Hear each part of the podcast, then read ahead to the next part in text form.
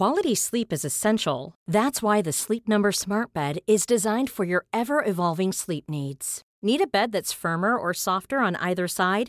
Helps you sleep at a comfortable temperature? Sleep Number Smart Beds let you individualize your comfort so you sleep better together. JD Power ranks Sleep Number number 1 in customer satisfaction with mattresses purchased in-store. And now save 40% on the Sleep Number limited edition Smart Bed for a limited time. For JD Power 2023 award information, visit jdpower.com/awards. Only at Sleep Number stores or sleepnumber.com.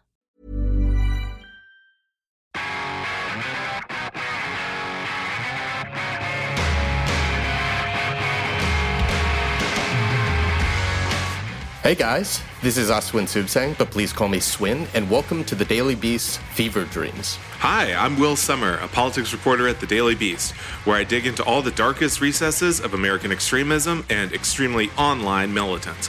I'm currently working on a book about QAnon and its disastrous impact on our society. I'm also a senior political reporter at The Beast and co author of the book Sinking in the Swamp. I've spent years covering the intersection of entertainment and politics, and in the post Trump era, that seems like the only sensible way to cover politics in this beautiful, hideously stupid country of ours.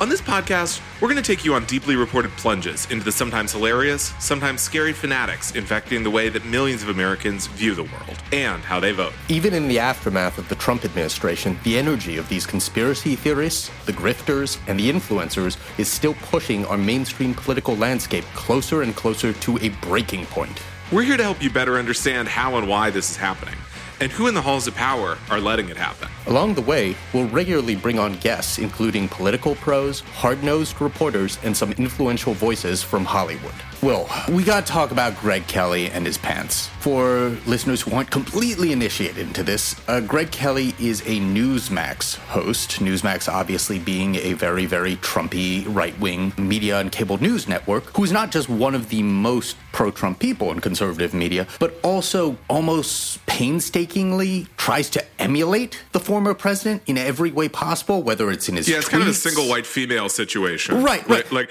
like, like I, I, like Trump needs to watch his back. He's it's like, like you know, Greg Kelly's going to come in with the, the, you know, the tan and everything one day. funny. Like, don't get me wrong. I, I get a lot of like sick amusement out of it, particularly in his tweets, even in his mannerisms when he's on a TV broadcast on Newsmax TV. He's kind of moving his lips and his hands as if he is some version or pantomime of Donald J. Trump. But anyway, getting on that topic, one of his recent tweets. Will, do you want to read this? I'm not sure I could get through reading it with a straight face. So, Fever Dreams listeners may remember that a special project of this podcast is figuring out whether Greg Kelly's Twitter persona is a bit. And I think after this pant incident, I think it is clear that it is a bit and we will collect our winnings. So, basically, the, the backstory here is Greg Kelly shows up. It looks like he's golfing, or Trump was just golfing, or I guess Trump just kind of always dresses like he's golfing. But so, and Greg Kelly's hanging out with him and they're giving a thumbs up. And the picture Greg Kelly tweets to describe his outfit, I mean, from from top down, right?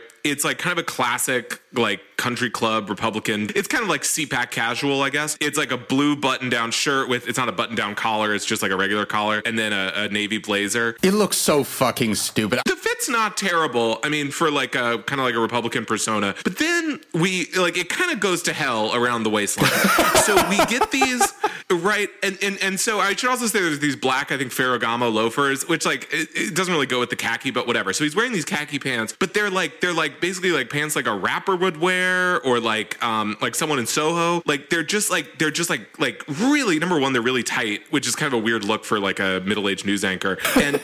They, they have like a they have like a like a pouch on them and then they have a bunch of zippers. I mean, it's just like like um, it, it looks like he just got like off doing like Xanax and recording a SoundCloud rap. And inexplicably, he's wearing these to meet their meet the president. And so everyone was dunking on him. And then Greg Kelly goes, "Oh well, you know, first of all, these turn out to be fifteen hundred dollar Balmain j- pants." And so he goes, "Everyone busting my crackers over the pants." And this is all with Trumpian sort of punctuation and capitalization. Pants is in quote marks for some reason. I mean, they're Right, just right, they're right. literally they pants. pants. You don't Whatever need them you in think of them, marks. they are pants. Partially my fault because I called attention to them with the Bugle Boy comment. He had said something about Bugle Boy. The truth is, they're Balmain, the most prestigious branded pants. My shoes are by Ferragamo. Basically, I'm a sharp dressed man. Thank you. I mean, this is like at Balmain headquarters. They're like, oh God, we're ruined. Okay, and look, I'm looking at the photo right now of him and Trump in these pants. I'm very generous when it comes to like how a man or a woman is dressed, particularly during the pandemic. But he looks like piss. I I, I, I highly encourage, especially for someone who's out and about meeting the 45th president of the United States, trying to look you know, country club chic of some point. Like, put a little bit more effort into this. And, like, I, I, highly encourage all of our listeners to actually Google what the hell we're talking about because it is a little mesmerizing. He's not literally in a clown outfit or anything like that, but it's like an all time bad fit. I mean, if if he wants to like go like full avant garde, like if we're gonna start seeing Greg Kelly like rocking some Rick Owens and stuff, I mean, I think that sounds fantastic to me. But but he's kind of trying to square the circle here. He's trying to have it both ways, and uh, and, and like especially like, do you think Trump like like Trump's like like a pretty fashion focused guy? I mean, I feel like he'd be like Greg, you know, what are you doing, man? That's the thing. Trump during his presidency and before it was known to pick on some of his top lieutenants and like really senior people in his administration if he didn't like if they coughed or sneezed too much or if he thought they looked like an idiot or if like a female official's makeup was off. There is a roughly 0 to 0.4% chance that Trump didn't at least gleefully somewhat rip on Greg for the way he looked that day. And you know, I, I want to take this a step further, right? We talk about Greg Kelly's Twitter presence being a bit, and, and I think at this point it clearly is. But w- what this suggests to me is that Greg Kelly is dressing to get roasted, right? And so, like, he was at like a store and he was like, What if I wore those insane pants to meet Trump? And then I posted it and everyone roasted me. So I wonder if this is deliberately now playing into Greg Kelly's real life. Okay, there are two ends of the extremely online Trumpian spectrum in that universe. At the extreme of one end, you have Seb Gorka, who I really don't think delights in the people trying to troll him on Twitter or calling into his radio show or stuff like that. Like he hates it. You can feel the every once in a while he tries to put on a brave face and smile and kind of troll them back, but you can tell he does not delight in so many people making fun of the size of his head or his accent or just anything just supremely goofy about him. On the completely opposite end of the spectrum, you have Greg Kelly, who, as you point out, I really do think delights in just having these online pile-ons on him. Like he he he just loves being called a pig and a MAGA dipshit who dresses funny, who who can't tweet a single sentence without having like a brain aneurysm. Like he loves it. The more you just make fun of him and rip on him and give him more attention, he he, he he's just smiling behind the keyboard. Greg Kelly, come on the show anytime. You are welcome anytime if you're listening to this. So ultimately, right. I mean, I, I think this plays into this idea that particularly if you're a conservative personality, you kind of need to be dunked on in order, unless you have like a Fox News show. But you need, but even then, I mean, you need to. But be, even then, you need like, to be dunked on in order to become broader than just say Newsmax, right? And so, so I think Greg Kelly is like playing this right. Like, I mean, there's a reason everyone knows, or a lot of people who wouldn't be politically minded know, like Tomi Lahren's name, or Kaitlin Bennett, the gun girl, or uh, Jacob Wohl, to use another example, because these are kind of they have kind of buffoonish personas, and there's always kind of a bit that people do to dunk on them. And so I think Greg Kelly is trying to fit into that zone because there's a lot of people uh, on like right wing media who don't get dunked on a lot and are pretty influential on the right, but whose names mean nothing to the average person. And so, so I think like you know if, if Greg can kind of parlay this into into some attention, it, you know it'll be for the best for him, not for us. Speaking of MAGA related lunacy, let's transition to a topic where there's actually more real world impact than what Greg Kelly is tweeting about. As as much humor and joy as we get out of that, this is something that is decidedly less. I think you underestimate Greg's uh, Greg's influence in the fashion world, but okay. Fair. I'll eat my words. But Will, you've been doing a good amount of reporting recently on not just the audit fever on the right, not just places in like in Arizona that have been getting a lot more press coverage coverage recently, but how it is actually spreading nationally uh, to places like a small town in New Hampshire that has gotten the attention of Donald Trump, some of his top officials, and other ponchos in the Republican Party and in mainstream conservative media. And it's this small town in New Hampshire where Republicans won. And yet it is becoming the next dress rehearsal for how this war against, let's face it, voting and uh, democratic norms is continuing to spread nationally. This just will not die. And the next incubator for it is in this small town of New Hampshire where Republicans already cleaned up. They already won.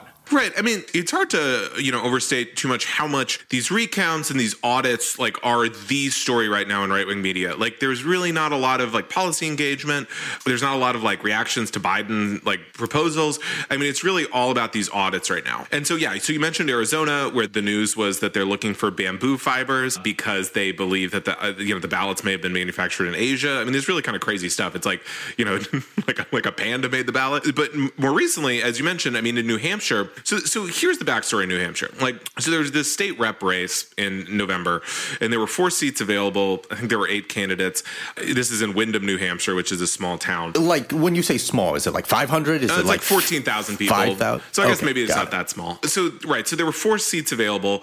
The four Republican candidates won the seats. This Democratic candidate was, she lost by 24 votes initially.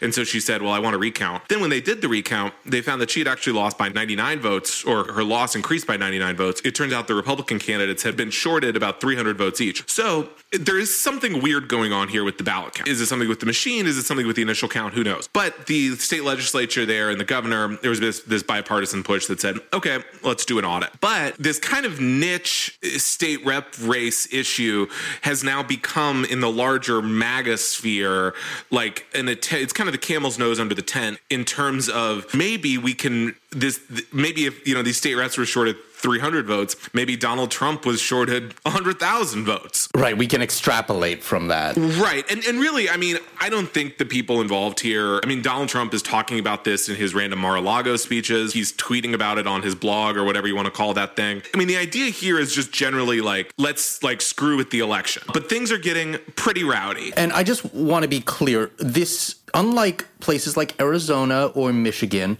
where Trumpian partisans are still hollering on about it and alleged and fictitious voter fraud conspiracies, this is New Hampshire, where Donald Trump was not expected to win anyway this time around, and it has four fucking electoral votes. Right. I mean, he lost by roughly 60,000 votes. So so now what's going on is so the town there's going to be three auditors and the town selectmen or which is like their town council, they get to appoint one of the auditors. And so they went with a guy who seems to be like a pretty reasonable audit guy with a lot of history auditing elections and looking at voting machines. But of course that's not going to fly because No, uh, for, no. for the Trump supporters in town, You can't have the deep state running this audit.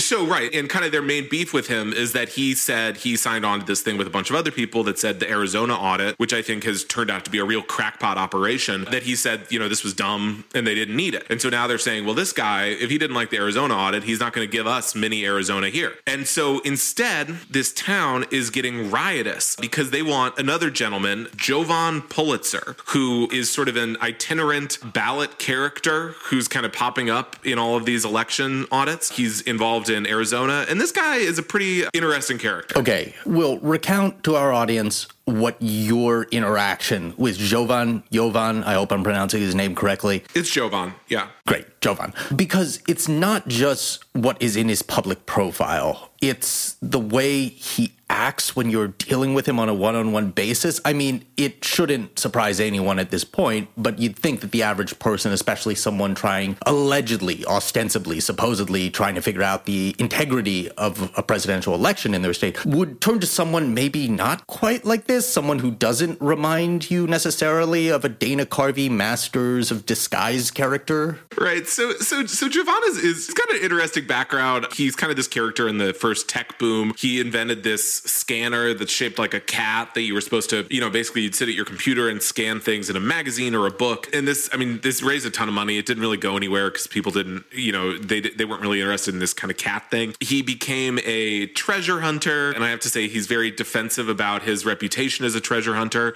But he claimed Because to found challenged this, him on some of these things. Right, right. I mean, people have said, you know, he claimed to have found a Roman, an ancient Roman sword on this island in Canada. It was a whole History Channel show, but a lot of experts said, you know, this is not an ancient Roman sword.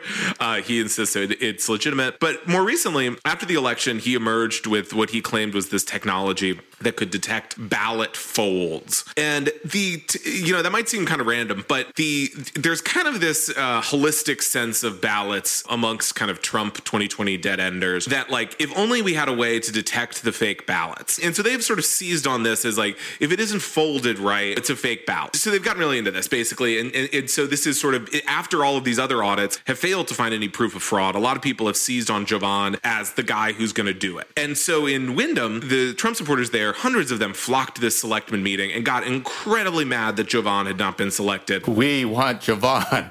We yeah, want no, Jovan. I mean they're holding signs that are like Jovan, Jovan, and and but I mean Jovan gets very like I was trying to ask him like has this technology ever been used before in ballot counts? And he gets very defensive and he says, well, I can't say that because of NDAs. And I'm like, okay, so I'm gonna say you can't say that. And you know he gets really mad. And so I mean there was a point where I said, are you involved in the Arizona ballot count or the audit there? And the people in Arizona have said he's involved. And so I'm trying to get a sense of how involved is he. He was one of the first bamboo guys, for example. And I said to him, I was like, so are you involved in this? And he said, well, certainly it would be your right to say that. And I said, well, but would that be accurate? And he's, you know, he's kind of hanging on the line. And then he's like, well, like, I, I understand what English is. And I, I mean, it's just very like. He's a he- succession character testifying before the U.S. Congress. Right. I mean, he's being embraced by these people, but I think he's very reluctant to engage with anyone who might look outside of the kind of Trump world. And so this kind of hit, hit its sort of absurd point where I guess he says this a lot. I mean, Jovan just, he looks like a middle aged guy, but like a white guy who, a guy who might be involved with computers. I don't particularly think of him as a kind of outlandish looking character, but he gave me this quote where he said, he's like, you know, people love me because I'm this, I'm like this nerd and this geek, but I'm trapped in a biker's body. And I thought, what? A biker? Look, I've seen Sons, I've seen Sons of Anarchy. You know, this guy, this guy doesn't look like he's out trading arms or like putting down Mayan snitches or something. But like, and so, so I emailed him, and, and you know, this is a guy who has has kind of nitpicked our coverage before, and, and you know, really wants it to be nailed down, and you know, of course, as do we. And so I said to him, I was like, I just want to make sure that I heard you. You said you have a biker's body, and he goes, Yes, I say this all the time that I have a biker's body. I say this all the time. Uh, and then he sends me Google image results. So he types in geek and nerd. And so, you know, it's kind of these pencil neck screenshots. And then he sends me a biker's body and it's, you know, guys covered with tattoos and like wearing like leather vests and stuff. And he was like, clearly I am the third. And like, look, I don't mean to, you know, interrupt Jovan's self conception of himself, but I don't know, man. And so, I mean, this is kind of, this is the guy that, that they really want. And the other thing I would say since, since my story ran on Monday is, I mean, there's some serious money behind this thing. I mean, this effort to get Jovan into Windham has raised, I think, 60 grand so far. And people are like petitioning, oh, we have to have Jovan, all this stuff. And yet there's really, I mean, there's basically no way that this is going to happen. There's no legal app. Two things. First of all, I'm not sure you have said anything on this show that more accurately encapsulated in my mind what the Republican and Trump base voter is more than Jovan talking about how he has a biker body.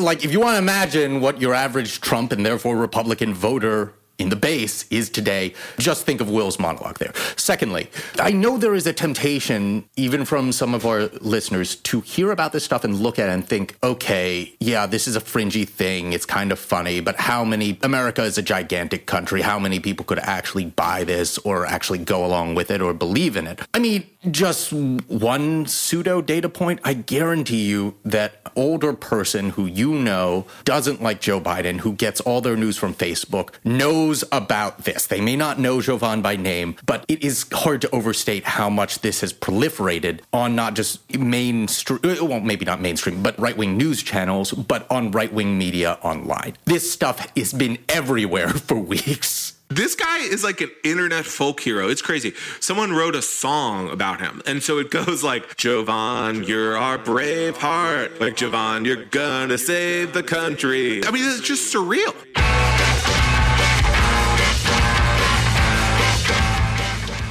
I made an error and I have to correct the record to our audience and to you. I said earlier on this episode that Jovan saying he's built like a biker is the perfect representation of your average Trump voter today. I miscalculated. It is this guy who you have been following named Dan Rodimer who keeps getting in scuffles at Waffle Houses and then loses an election in Arizona. That is the perfect representation of the Donald Trump base. So I apologize to our listeners. This is actually what you should think think of when you're trying to ju- just get into that space of your mind that shows you where a huge chunk of America is today. Will, can you tell us more about Mr. Dan Rodimer for people who have no idea what the hell I'm talking about? Yeah, so Dan Rodimer is a you know really interesting character. He's kind of from this like post Trump or Trump era thing where it was like anyone with uh, you know any sort of claim to any sort of celebrity was like maybe I'll become a politician. So Dan Rodimer used to be a wrestler in WWE under the name Dan Rodman, and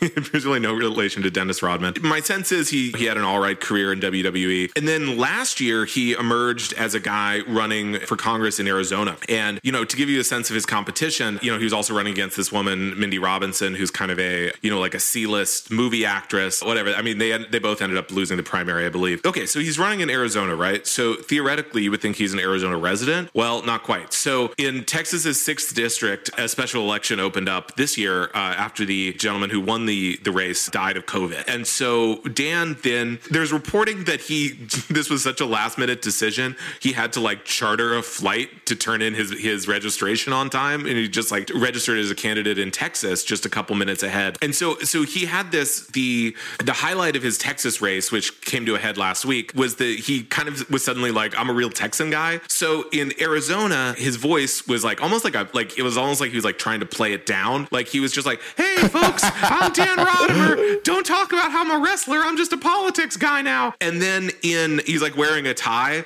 and then in his so in this ad in the Texas Sixth District, he's like a an extra in Dallas Buyers Club. He's like, "Hey," so, he's in a he's riding a bull, and he's like, "Hey folks, I'm Big Dan Rodimer, and I'm gonna kick Congress's ass," and all this. I love this guy. He he should he should be president. I mean, he's talking like he just got off the Chisholm Trail.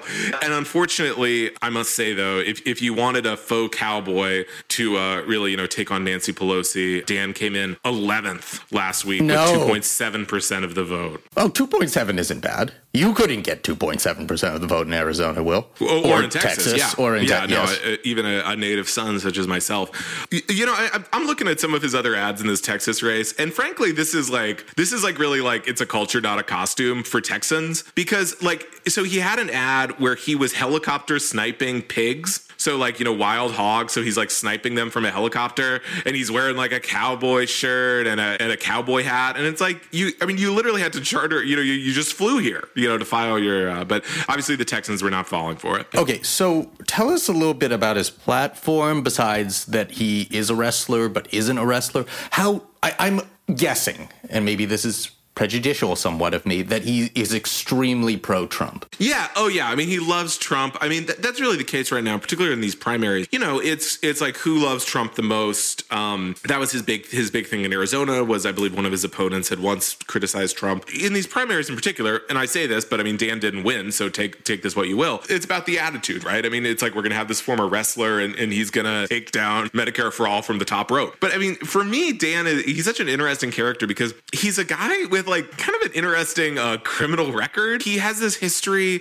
of like kind of getting in low level scuffles. And for me, I think the most interesting one was one I reported on, I believe last year when he was running in Arizona, which was this this scuffle in a Waffle House. This was when he was he was in law school in this, I believe, like a Christian law school, and it was this like late night Waffle House scuffle. And you know, this guy's a former wrestler, so he's a you know he's pretty jacked. And his version of it, when I talked to him, was.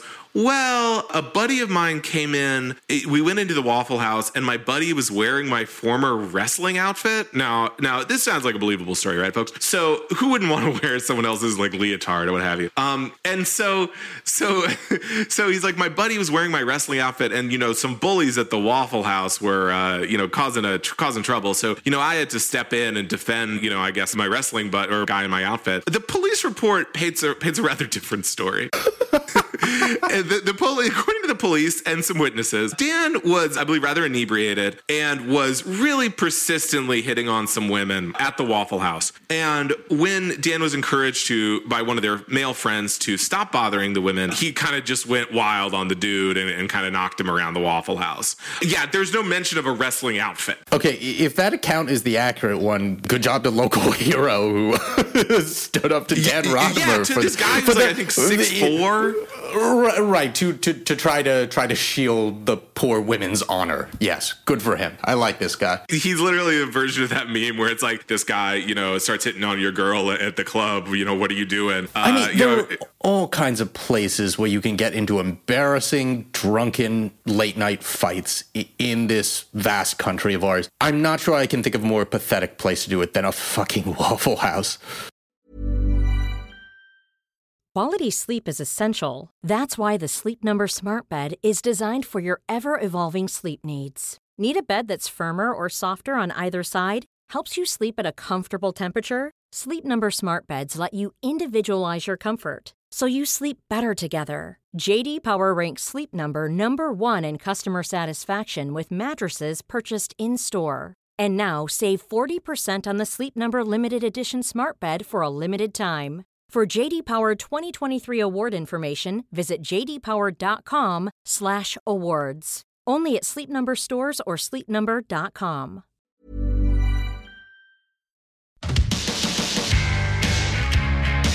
All right, we're joined now by the Daily Beast crack reporters on the unfolding scandal surrounding Representative Matt Gaetz. Jose Pagliery is the politics investigations reporter for the Daily Beast, and Roger Sollenberger is a politics reporter here. And they're both uh, relatively new additions to the team, but they have been knocking out scoops on the investigation into Matt Gaetz' alleged conduct with a disgraced tax collector, including allegations that Gaetz slept with an underage girl. Most recently, they reported that the disgraced tax collector and former Gaetz wingman wrote a letter to, of all people, Trump associate and longtime rat fucker Roger Stone, laying out his and Gaetz' alleged crimes in detail. You can follow them at Jose Pagliery and Sollenberger RC on Twitter, and of course, find their stories all over thedailybeast.com. Gentlemen, welcome to Fever Dreams. Hi. Thanks, guys. So, Roger, if you could explain where the Gaetz situation is now and what the revelations have been since it was initially reported that he was under federal investigation. Yeah, sure. So the DOJ is reportedly investigating Gaetz for a uh, child sex trafficking crime, sex trafficking a minor, specifically a 17 year old girl that reports say that both he and Greenberg had sex with. And Gaetz has, since that report, acknowledged the existence of the investigation. So he does not deny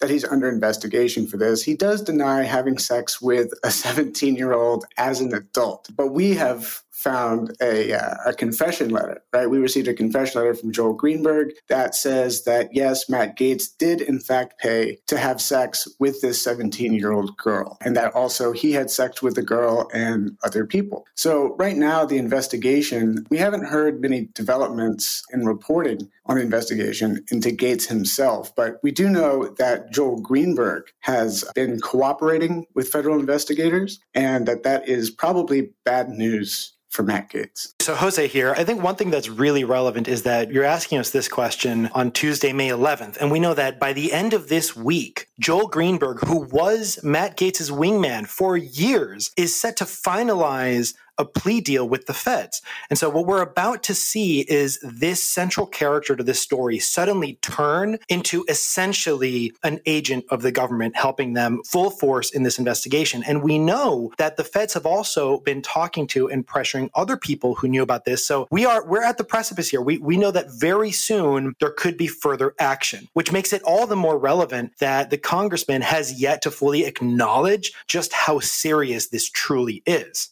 Right. And regardless of how the investigation or the allegations shake out, this is obviously far more serious than how Matt Gaetz has, at least in his public relations apparatus, been trying to portray it to the public. He's going on tour with MTG. He's pretending that he still has the full throated support of people like Donald Trump, even though he absolutely does not at this point. But since you guys have been digging into this hardcore for the past several weeks. As you've been vetting this information and f- breaking all these stories on things like uh, the confession letter that were not publicly known before, what sense do you get that Greenberg, and maybe this is a question that is unknowable at this point, that Greenberg is telling the truth in these written documents? So there's something that's particularly pivotal about the documents themselves, which is that a lot of the records that we've accumulated from our sources actually were put together either just before Greenberg started cooperating with the feds or long before. So we're talking about Venmo records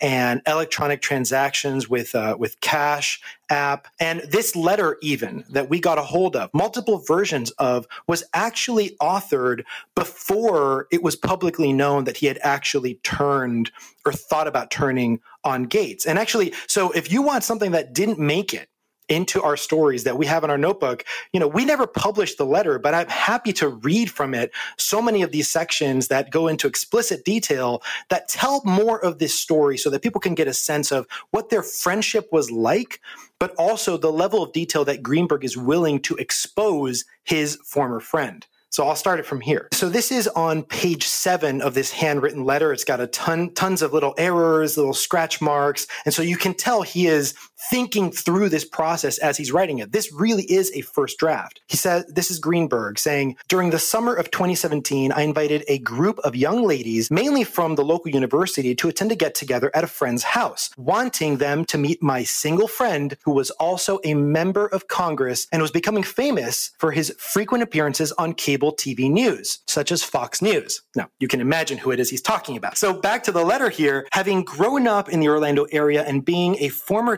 talk radio show host, I had plenty of female friends, all of who enjoyed meeting new people and having a good time. All of the girls were either in college or post college, and it was not uncommon for either myself or the congressman to help any one of these girls financially, whether it was a car payment, a flight home to see their family, or something as simple as helping pay a speeding ticket. It was at this time that one of the girls, who had represented herself to be 19 years old and was due to move to Texas that upcoming August to attend a new college, was in fact 17 years old, roughly five months shy of her 18th birthday. She had a fake ID. Her best friends were all in college, and there was absolutely no way a reasonable person could know this individual was not yet 18. On more than one occasion, this individual was involved in sexual activities with several of the other girls. The congressman from Florida's first congressional district and myself. From time to time, gas money or gifts, rent, or partial tuition payments were made to several of these girls, including the individual who was not yet 18. Now, this is me speaking. The, what we're about to read is the most what I think is the most pivotal thing in this 15 page letter, which is when Greenberg says, I did see the acts occur firsthand and Venmo transactions, Cash App, or other payments were made to these girls on behalf of the congressman. So, you know, a lot of this is obviously revolving around this Joel Greenberg character. I mean, if you could explain who this guy is and what your favorite Joel Greenberg antic is. Joel Greenberg is the former Seminole County tax collector. It's an elected position and it's pretty powerful at the county level because the tax office is the sole source of revenue for the county. So Greenberg won this seat in 2016, the same year that Gaetz first got elected to Congress. And he beat this uh, older fellow who'd been there for, I think, like 30 years, uh, Frank Artiles. And almost immediately when he got into office, he started, you know, apparently abusing his power. And he spent hundreds of thousands of dollars in taxpayer money on just a bunch of in just insane shit. Like my favorite one is this uh, cryptocurrency mining rig that he built in the office and it broke the it tripped the circuit breakers and they forced him to move it to another office. And so he set it up in this other place and it almost immediately caught fire. And the overall cost of of building this machine to mine crypto was the taxpayer cost was about $100,000 after fire damages and, and rebuilding the more you learn about this guy, uh, the more you've reported on him. Like, set aside the sexual misconduct allegations, anything that has to do with Matt Gaetz. This person clearly had no business being on the taxpayer dime. right, exactly. And, you know, uh, part of what he was doing as taxpayer with the money, I mean, you know, this sort of ropes into the women, but he was paying his friends out of taxpayer dollars. And he would offer these sweetheart contracts to his buddies for really doing, you know, no discernible work at all. And again, this is hundreds of thousands of dollars that he's just throwing around. So he's been, you know, the the indictment against him is 33 counts. The child sex trafficking count is one. Is count. that a lot?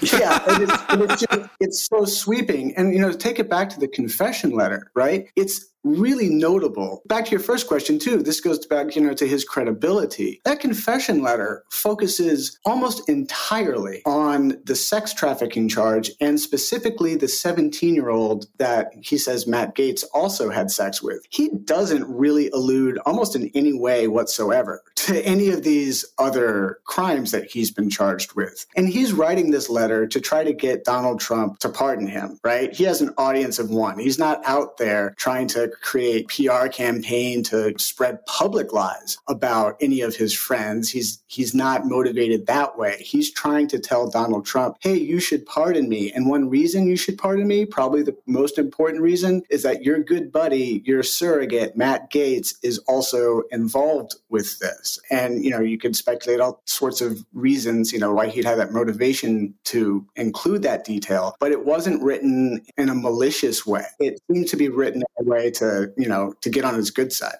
Now, this actually touches on one of my favorite antics of Joel Greenberg, and that is that what we reported on in revealing this letter and the desperate text messages between him and Roger Stone is that this is a man who is essentially a nobody. He he's got a rich dad. He's in Central Florida, which, as somebody who grew up in South Florida, I can tell you is very much feels like the armpit of the country.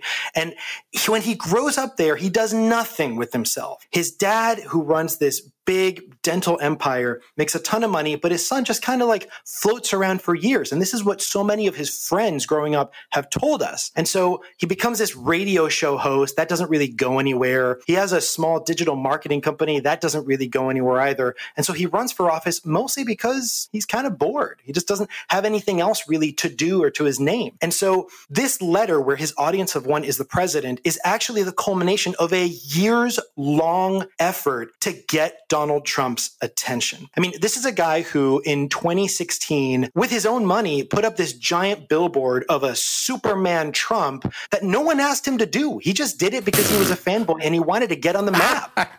and so, so when he's finally asking Roger Stone in these text messages, please, please, please, can you can you get me that pardon from Trump? This is my hail mary. This is all I've got left. This is actually, guys, after years of dragging his family to Washington, D.C. in hopes of snapping a single picture with the president. And I've got sources telling me that they've made that trip multiple times because he just couldn't get it. He was a nobody, and the president wouldn't let him get that close. And so it took a long time to even get on the radar. And being partners with Matt Gaetz was part of him trying to break into politics, even though he was, as I've stated, basically a nobody. You have to be a really tiny nobody in the MAGA orbit or even MAGA periphery at that point during the Trump presidency to not get an audience with Donald Trump, even in the Oval Office when he was president of the United States and leader of the free world. Just the long roster of nobodies who were able to get an audience with this guy. Yeah, like a bunch of QAnon people got, or a QAnon guy got in there. Right, a QAnon guy got a photo op with the president. That gets at something else about this. It's always struck me that Matt Gaetz doesn't really have most of his heart in national politics. And I know that that might sound weird, but if you if you pull back and think about it for a moment, Matt Gaetz goes home all the time. He's, he goes back in his district every single chance he gets right? Uh, he's making friends in Florida. I think his politics are a lot more focused on his state. Uh, he cares a lot more about that than he does with national politics. I mean, uh, one you know anecdotal example is that Matt Gaetz never gave Donald Trump any money uh, ever until after Donald Trump lost the election. He throws him four thousand bucks, right? By comparison, Matt Gaetz gives Ron DeSantis seventy five thousand dollars in like back to back payments in 2018. Uh, Gaetz really does seem to care mostly about Florida. There are a number of reasons for that. But then you get down to this Joel Greenberg level, and you see something that you could call, you know, something like a, a, a cartel sort of forming around like these local politics. A lot of it involved in medical marijuana and in the budding marijuana industry in Florida. And that has been an issue that Gaetz has been championing for years, all the way back to 2013. And we see them, you know, working with a lot lobbyist from Ballard Partners, which is a massive, massive lobbying firm. Brian Ballard is very close to Donald Trump. One of their key lobbyists is friends with Greenberg and Gaetz. And then you sort of see it spiraling out from there into this small cartel of people trying to get their claws on the, I guess it's more than a billion dollars a year now, the medical marijuana industry in Florida. And I think it seems to me that Gaetz is trying to consolidate power in the state. Uh, that seems to be where his focus is. His dad was the president of the Senate in Florida. It's uh, he's very Florida centric, and I really think that he's either tired of national politics or thinks it was maybe not the right move for him, and he wants to get back home. You guys mentioned the Venmo payments. I mean, I think one of your first great scoops on this story was this idea that there were these Venmo payments between Gaetz and Greenberg and these women. What was that like when you realized that that these payments were public? Well, I'd seen the New York Times Times article and it mentioned uh, only Cash App, I believe, and Apple Pay. And that was at, I think that came out on March 30th. And then in early April, we had to pay our mortgage, right? And so my house is in my wife's name. And so I Venmo her half of the mortgage every month. And I Venmoed her her payment. And I was like, wait a minute, all of this stuff is public. They said Cash App and Apple Pay. But I wonder about Venmo. And then I found Matt Gaetz's Venmo and I took a screen recording of all of his friends. And that's where that whole that's where that whole network started from. And it was just a few days after that story broke and I was uh, I, I, was shocked that no one else had thought to to look at it yet. But then beyond that, we, we got the goods after that. Then we got receipts. So it wasn't just looking at the Venmo, but that allowed us to establish the network. Yeah, actually, it Will, that that's a fascinating question because lots of people assumed that they were public when we first wrote our story. But the fact of the matter is, what was public on Venmo were the relationships that Matt Gaetz and so many of these women had. What wasn't public were the transactions themselves, and that's something that I've got to say we got that from sources. I mean, we were able to get a pretty massive collection of years worth of Venmo transactions that may have been public at one time, but actually were not public by the time that the New York Times had reported this. And so what we got were transactions that no one else in public has seen. And they really map out the women, the young women, uh, Greenberg, and then Gaetz, and the interactions that they have over time. The memos in so many of these transactions are, I mean, frankly, hilarious. I mean, they, they range from $500 payments for, for makeup and travel and food. There's a, there's a span of a few days where Joel Greenberg pays separate women for $500 for school, $200 for ass, $300 for sum sum, and $400 for lipstick kiss. Sum sum is my favorite. Some, sum. wait, spell that. Yeah, S U M S U M. Something little something something. Right? Uh, uh, have you ever seen the movie, the Martin Scorsese masterpiece Casino? you know when yes. they're talking about like how they got taken down because they just said everything out loud. this reminds me a lot of that. Right, or the, the classic meme of The Wire, right, with Idris Elba with Stringer Bell saying, "Is you think a motherfucker knows a motherfucker conspiracy?" You know, like that's that's a it's in the same thing. Like the, the level of arrogance or obliviousness to this is is pretty insane. It is absolutely astounding at how time and time again we don't just find sources who talk to us, but we find receipts. I mean, it's not just payments; they're electronic payments that are logged in a spreadsheet. It's not just memories; it's pictures. Actually, it's a live live photo and we can hear the conversations. It's disappearing text messages with one of the most shady political operatives in the universe on and and you screenshot them before they disappear. I mean, there are le- it's almost as if they're screaming, "We want the world to know what we have done." Yeah, there's something like you know the "Okay Boomer" meme. Like, there's also like there's like an inverse of that that applies to younger generations too, which is like they can't let go of these. they can't. Everyone has to know how cool they are, where they are, like what they look like when they look good, you know, and all of this stuff is public. So it's like there's like an okay zoomer, right? It's like you've left this trail of social media networks and posts that tell us exactly where you are when you're there. And uh, they started, you know, the a lot of the women started shutting down and making those accounts private. But some of them, like, they still can't help it. There are people who changed their Venmo name and changed their like Venmo handle and picture, but they still have the Venmo, and we know, like, we still know who they are. All these people, they just can't let it go. All these people did was tattoo every crime they've ever did in their life to the skin of their chest, and they're wondering how they got so caught. You, these are people who are amateur Instagram models. So many of these were like wannabe escorts. They wanted to project a version of themselves out to the galaxy, and you know, I got so I was so incredulous at one point a few weeks ago that I just I just decided to tweet,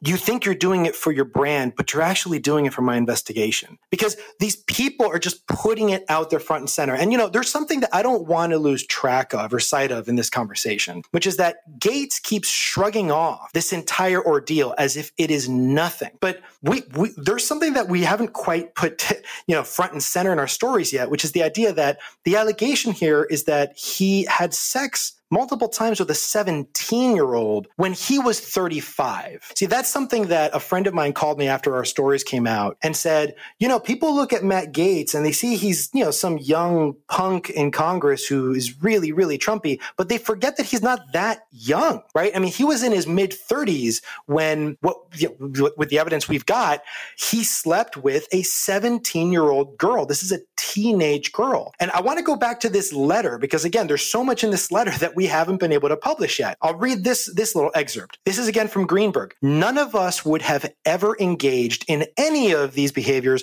or had any such relationship with this person had we known the truth about her age. As a matter of fact, on September 4th, 2017, I received an anonymous tip about this individual causing me to use the database I had access to at work, where I pulled up her driving information and was absolutely horrified to see that she was, in fact, just a few months shy of her 18th birthday. I was stunned and alarmed because I was aware that this could cause problems for a lot of people who did nothing wrong other than being lied to by this individual about her age. A lot of people, including me. Right. See, this is this is the this is the thing, right? Will I mean, like, this is a guy. He's a father of two. He's a public official. He is partying with a sitting congressman. They're both rich boys. Their dads are super rich. They're wealthy. They had great childhoods.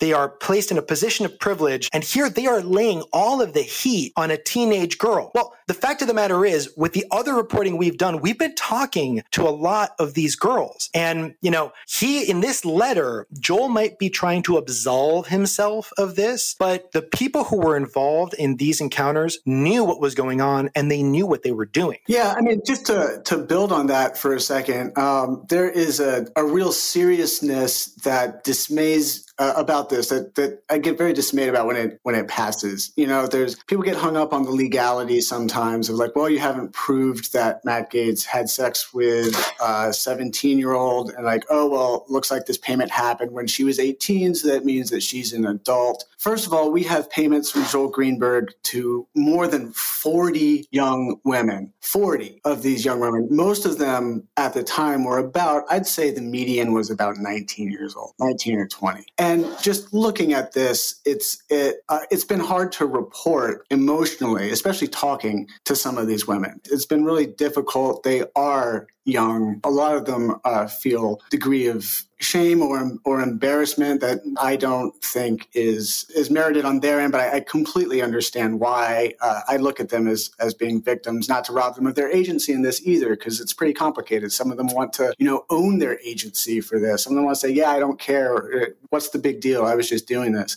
But keep in mind that age discrepancy. Keep in mind the power discrepancy. Keep in mind the wealth discrepancy. These kids are like, you know, like sophomores in college, basically. Uh, notably, a couple of details about about this 17 year old girl. In those letters, uh, in his second draft, Greenberg changes one word. He says in the first one that this 17 year old was going to move to Texas to go to college. In an edited draft, he changes college to school because she's not going to college because she's that young. Another detail about how young this girl is is that she got her braces on after the payments afterwards. And, you know, and just to put that out there, Greenberg is the heir to a, you know, I think Florida's largest private dental chain. So, guys, I mean, where is this headed next? I mean, and what are you looking for out of what looks like uh, some court action for Greenberg? This is Jose here. Here's what we're hearing. Look, federal agents who interviewed people months ago are circling back. We know that the U.S. Secret Service is front and center on this investigation because, of course, it started with Greenberg's finances and his Bitcoin mining as a public official. It's spiraled out of control at this point, includes so much more. But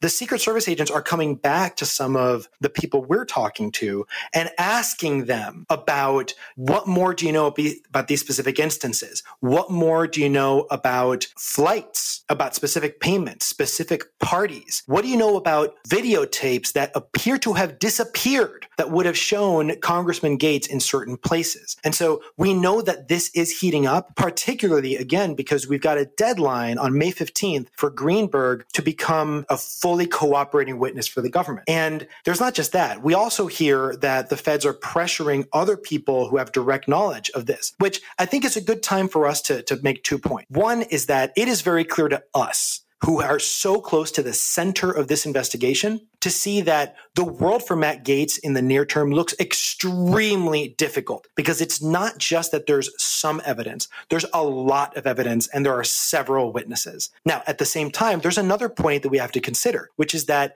as far as we know, several of these young women are speaking to each other. And so there is a degree of coordination between them about how they are interacting with people like us who are reporters trying to figure out what happened.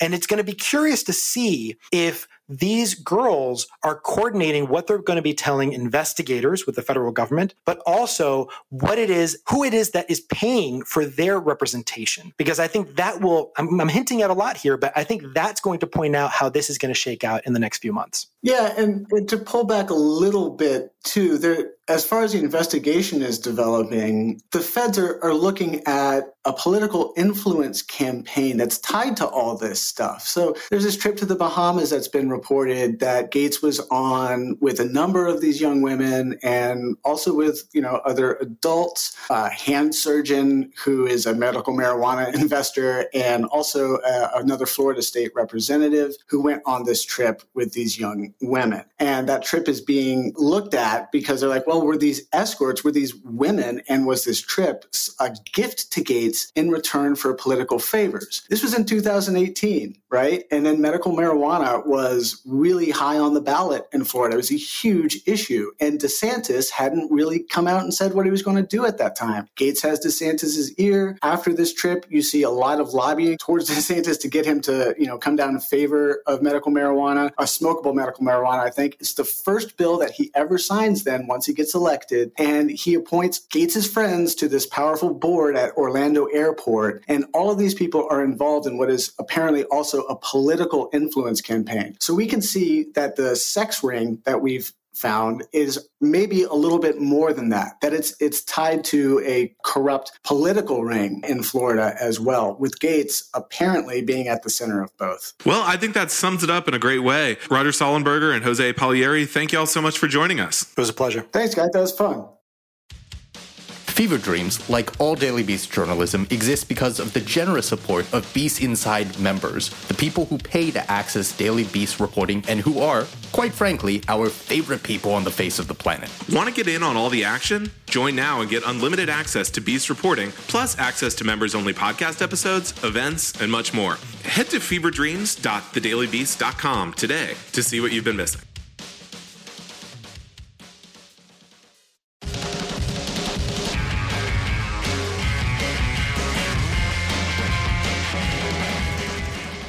Okay, so, Will, some of our listeners may have noticed that there is supposedly this lumber shortage going on in America. But did you know, sorry, but did you know that there is a rise of politically energized individuals who are saying with one strong, decadent voice, there is no lumber shortage in America? Yeah, so this is something you know I just reported on actually for Beast Inside, uh, our membership program. So there is a lumber shortage. I can speak to this from personal experience. I'm trying to get a door installed in my house, and Lowe's, we had everything ready to go, and they just ghosted me. They're like just not willing to give me this door. So the lumber shortage is being created by some kind of predictable uh, effects, which which is you know everyone's sitting at home, they've saved up money. A lot of people have saved up money from the pandemic, and they're doing a lot of DIY stuff. Other people want homes, so there's a lot of new houses being built, uh, and at the same time, a lot of the sawmills had kind of you know cut uh, cut production in anticipation of a slowdown that didn't really happen. So lumber is like triple in price right now. But what I found is that there's kind of this budding community of lumber truthers. And these are people who believe that there is no lumber shortage. Uh, after all, they have filmed a stack of lumber.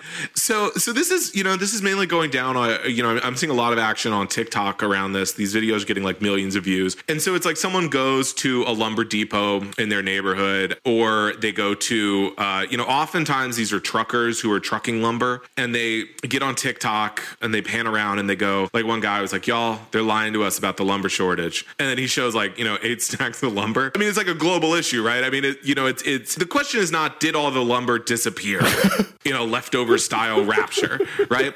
The lumber, we know the lumber is real. There's just not enough of it. It, right. It reminds me of a North Korea propaganda video. It's like they say we have a food shortage. Look at this bag of hay. Right. I mean, it's very like it, it, kind of for me, you know, and, and, so this stuff is blowing up. I mean, it's, it's, getting into QAnon land where people are saying, you know, the cabal doesn't want you to have a home because of, you know, they don't, don't want you to have the American dream and to be independent. So the Democratic pedophiles are stealing your lumber. Basically, like what happens is usually it's like they'll go to a lumber depot and you see these big stacks of lumber, and the, the implication being that, you know, someone is hoarding the lumber. But, you know, I don't normally go to lumber depots, so I don't know what that looked like. you know, before the lumber shortage. It kind of seems to me like a lumber depot is a place. the lumber. Right, right. I mean, it seems like a lumber depot is a place where you will pretty much always be able to find lumber. You know, whatever the situation of the, the lumber depot or the lumber market. And, and and so these guys are posting this, and, and then you see people saying like, hmm, well, I saw a video where a trucker said there's no lumber or, or there is lumber. I also just got a kick out of one of these videos because a lot of these lumber depots they're kind of in out of the way areas, so they might be like near a highway. They're kind of in areas no one else wants to live, and so there's a lot. This footage is often shot in kind of a surreptitious way. Like it's like you know I you know I went I went out of the way and I'm filming this. Or one of these truckers was like, I can't tell you what my job is, but you know, here's here's my inside footage. But then his TikTok handle was just like Red the Trucker. And it's like, well, I guess you're a trucker. Everyone wants to be something between a secret agent and an investigative reporter at, at some point in their lives, or at least a romanticized version of those things.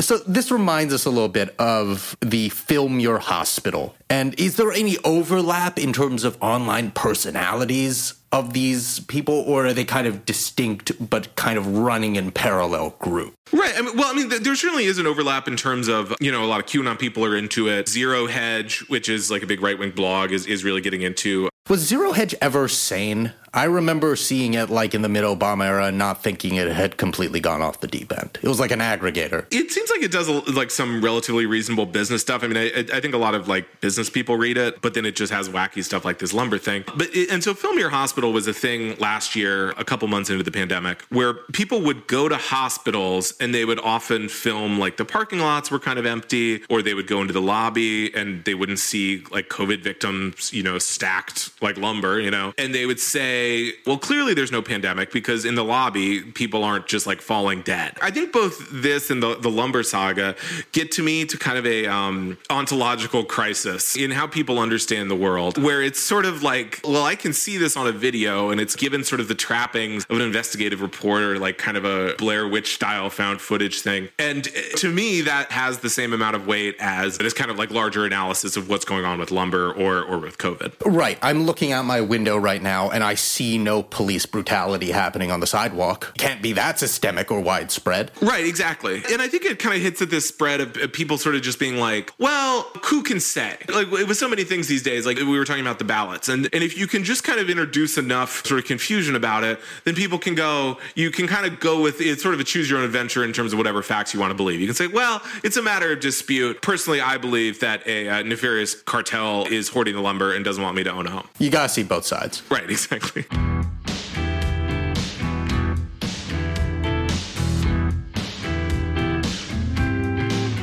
On that note, let's wrap up this episode of Fever Dreams from the Daily Beast. In future installments, we'll also be speaking to some awesome reporters and other colleagues at the Daily Beast and beyond, from politics, popular culture, and other overfed, underdeveloped institutions. We hope you'll subscribe to us on your preferred podcasting app and share the show on social media or at your family dinner table. If you'd like to follow us on Twitter, I'm at Will Sommer and Swin is at Swin24. Come say hello. This podcast is produced by Jesse Cannon with music by Brian Demiglio. Thanks so much for listening, and we'll see you next time.